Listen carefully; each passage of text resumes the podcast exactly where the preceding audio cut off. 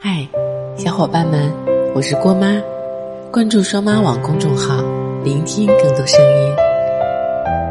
郭妈说音乐专属定制现已正式上线，关注微信公众号后台留言，即可把你的故事讲给我听，为你谱写一首属于自己的歌曲。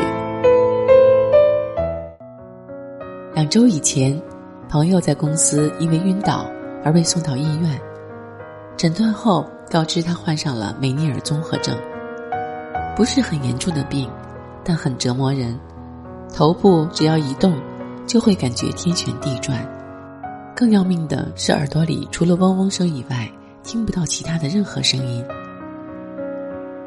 正是需要被人好好照顾休养的时候，可他却是只身一人，背井离乡在远方。这几年，他都是独自在北京的一家外企打拼。天南海北的飞来飞去，忙得不可开交，却没有什么机会能够飞回家看看。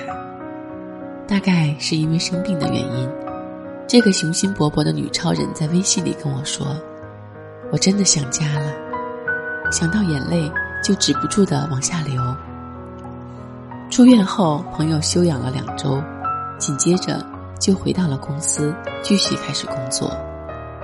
那个哭着跟我说她真的想家了，不想继续在北京待下去的姑娘，就好像不是她一样。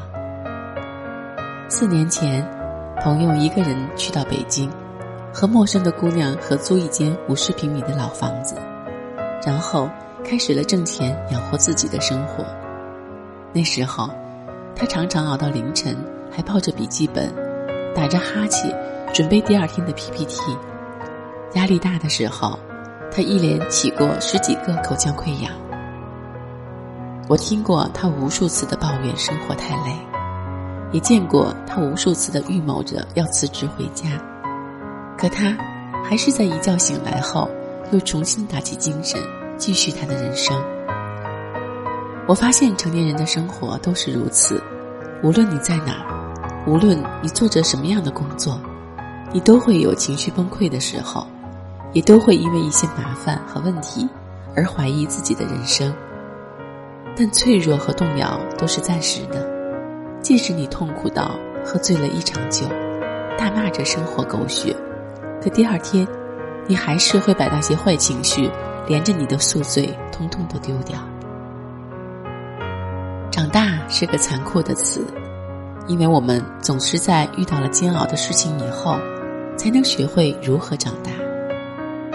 我们慢慢开始知道，人生就是因为要实现你最初的选择，而不得不去经历一个又一个的坎儿。想要实现的目标，好像永远都遥不可及，但内心所产生的焦虑，却永远都没有人能够真正懂得。我有一个有点理想的学法律的同学，工作四年，硬生生把自己从一个阳光男孩。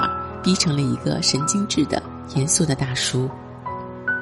刚毕业的时候，他原本有机会听从家里的安排，做一份安逸并且有保障的工作，但是他权衡再三，还是决定从头开始做律师。大概是因为见到的都是针锋相对的恶意，他开始从温柔变得犀利。可是因为高高的卷宗常常充满了谎言。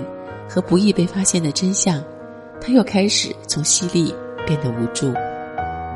这份职业在他眼里存在的意义，并不是能让钱跑进口袋，但见多了不公平的事情，他也开始觉得揪心，开始觉得无能为力。但尽管这份职业让他变成了一个不太可爱的人，他依然在努力成为一个合格的、优秀的律师。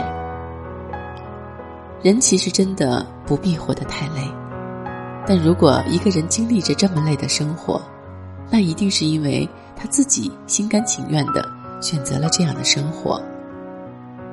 长大以后，我们常常抱怨生活，抱怨它剥夺了我们的天真和空闲，却给予了我们忙碌、焦虑、恐慌和难过。可是，我们都知道。我们都可以选择更轻松的生活，我们可以每天一觉睡到自然醒，可以夜以继日用肥皂剧来熬过时间，可以辞掉让我们感到万分辛苦的工作，可以不顾一切去寻找那些所谓的诗与远方。我们知道这样的生活可以被我们选择，但我们也知道自己永远也不会选择这样的人生。后来我们所选择的是忙完一个阶段，在心里给自己打气。然后接着去忙下一个阶段，是无论做什么都会好好考虑到现在和将来，是努力做一个自律的人，在偶尔的崩溃过后，回归正常，好好的生活，是明知道生活很累，但还是愿意用最好的状态去面对明天和未来，陪你走过千山万水，出你想听的故事，订阅郭妈。我们明天见，拜拜。越过山丘，遇见十九岁的我，戴着一双白手套，喝着我的喜酒。他问我幸福与否，是否永别了忧愁？为何婚礼上那么多人？没有一个当年的朋友，我说我曾经挽留，他们纷纷去人海漂流。那个你深爱的小妞，嫁了隔壁的王某。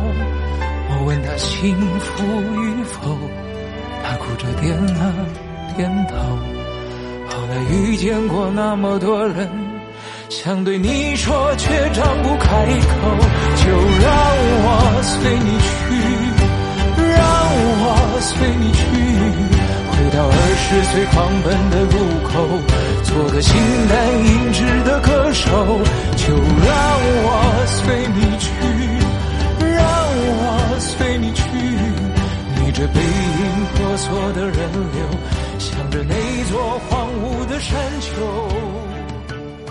挥挥衣袖，越过山丘。